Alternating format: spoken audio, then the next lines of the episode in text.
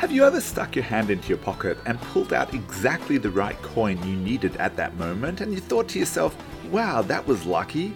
Welcome to the Transformative Daf. My name is Rabbi Daniel Friedman. Today we are on page 28 of Kesubos, and we learn that when you align your will with the will of heaven, God will never make you stumble and He will make everything work out perfectly so that you can maximize every moment on this earth.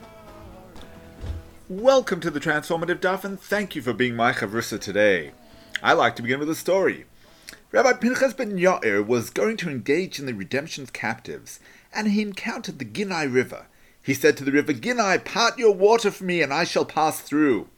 The river replied, You are going to perform the will of your Maker, and I am going to perform the will of my Maker, to flow in my path.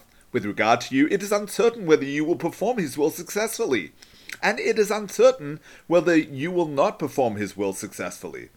I will certainly perform his will successfully. Rabbi Pinchas ben Yair said to the river, If you do not part, I will decree upon you that water will never flow through you again. And the river parted for him. Waiting nearby was a fellow carrying wheat for the preparation of matzah Pesach. Rabbi Pinchas ben Yair said to the river, Part your waters for him too, as he is engaged in the performance of a mitzvah and the river parted for him. An Arab was accompanying them. Rabbi Pinchas ben Yair said to the river, Part your waters for that person too, so that he will not say, Is that what one does to a person who accompanies him? And so the river parted for him as well. After crossing the river, Rabbi Pinchas ben Yair arrived at an inn. His host placed barley before his donkey, but the donkey refused to eat it. So they sifted the barley, but the donkey still did not eat it. They separated the chaff from the barley by hand, but the donkey did not eat it.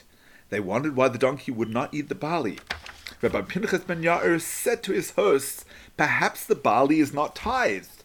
They tithed it, and the donkey ate it. Rabbi Pinchas ben Yair exclaimed, This poor animal is going to perform the will of his maker, and you are feeding it untithed produce? Let's look at today's Gemara. Rabbi Lazar's son Rabbi Yossi said, In all my days I never had occasion to testify in court. One time I testified in the court, elevated a slave to priesthood on the basis of my testimony. Does it enter your mind that they actually elevated the slave to the priesthood? Now, just as with regard to the animals of the righteous, the Holy One, blessed be He, does not engender a pitfall on their account, all the more so will He not engender a pitfall on account of the righteous themselves. Rather, they sought to elevate a slave to the priesthood on the basis of my testimony, but ultimately they did not. Let's analyze today's Gemara. The world was created for the service of God. Each of us was placed on earth to serve Hashem. The more in tune with our mission we are, the more heaven guides us to fulfill the divine will. Every moment that Rabbi Pinchas ben Yair was delayed at the river's edge was a lost hour, minute, and second that he could not devote to his service of heaven. And so if Hashem receives nachas ruach, pleasure from those who do his will, it only makes sense for the river to part so that he could maximize his time on this earth.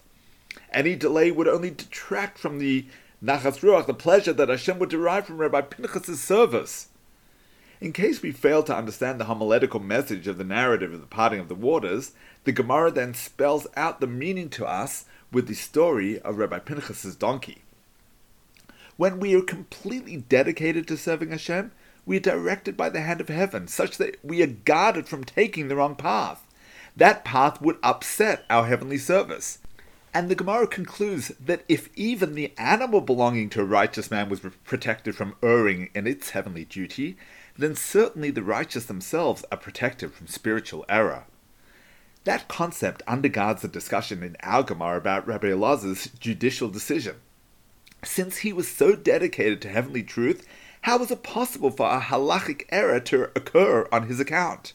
And the Gemara concludes that indeed no error occurred because Hashem does not allow errors to occur by the hands of those who serve Him wholeheartedly. Prior to embarking on our daily learning, it's customary to recite a prayer.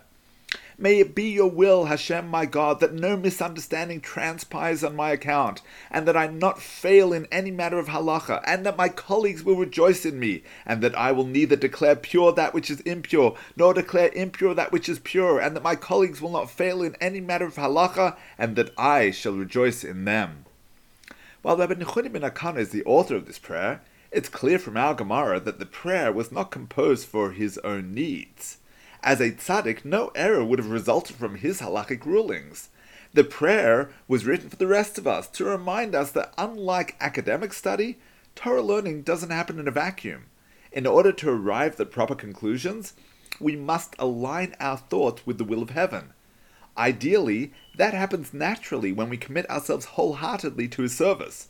But until we reach that level, we must pray for Hashem's guidance in our Talmudic endeavors. The more you commit your life to serving Hashem, the less opportunity you will have to stumble. Hashem desires the maximization of your service, and so He will ensure that you get it right. To place this idea in perspective, let's offer the example of television.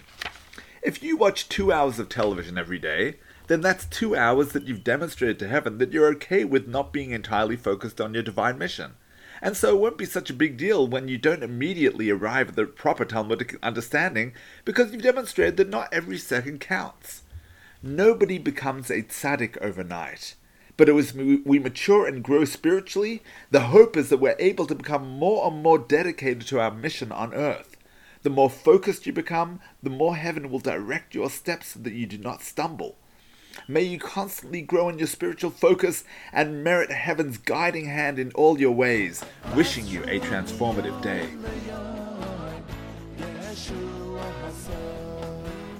Thank you for tuning into the Transformative Daf podcast with Rabbi Daniel Friedman. Whether you've been doing Daf Yomi for years or you're not quite ready to commit but want to be part of the Daf Yomi global movement, there's something in the Transformative Daf for everyone. It's about joining the conversation. It's about talking over the Daf with your family, your friends, your colleagues. It means never being short of a discussion starter or a meaningful Dvar Torah. Every page of the Gemara, every word, every letter contains the secrets of the universe. To achieving a life of simcha and purpose, transform your life today. The Transformative Daf is published by Mosaica Press and available at all good Jewish bookstores and online from mosaicapress.com. Thank you, the transformative Daf.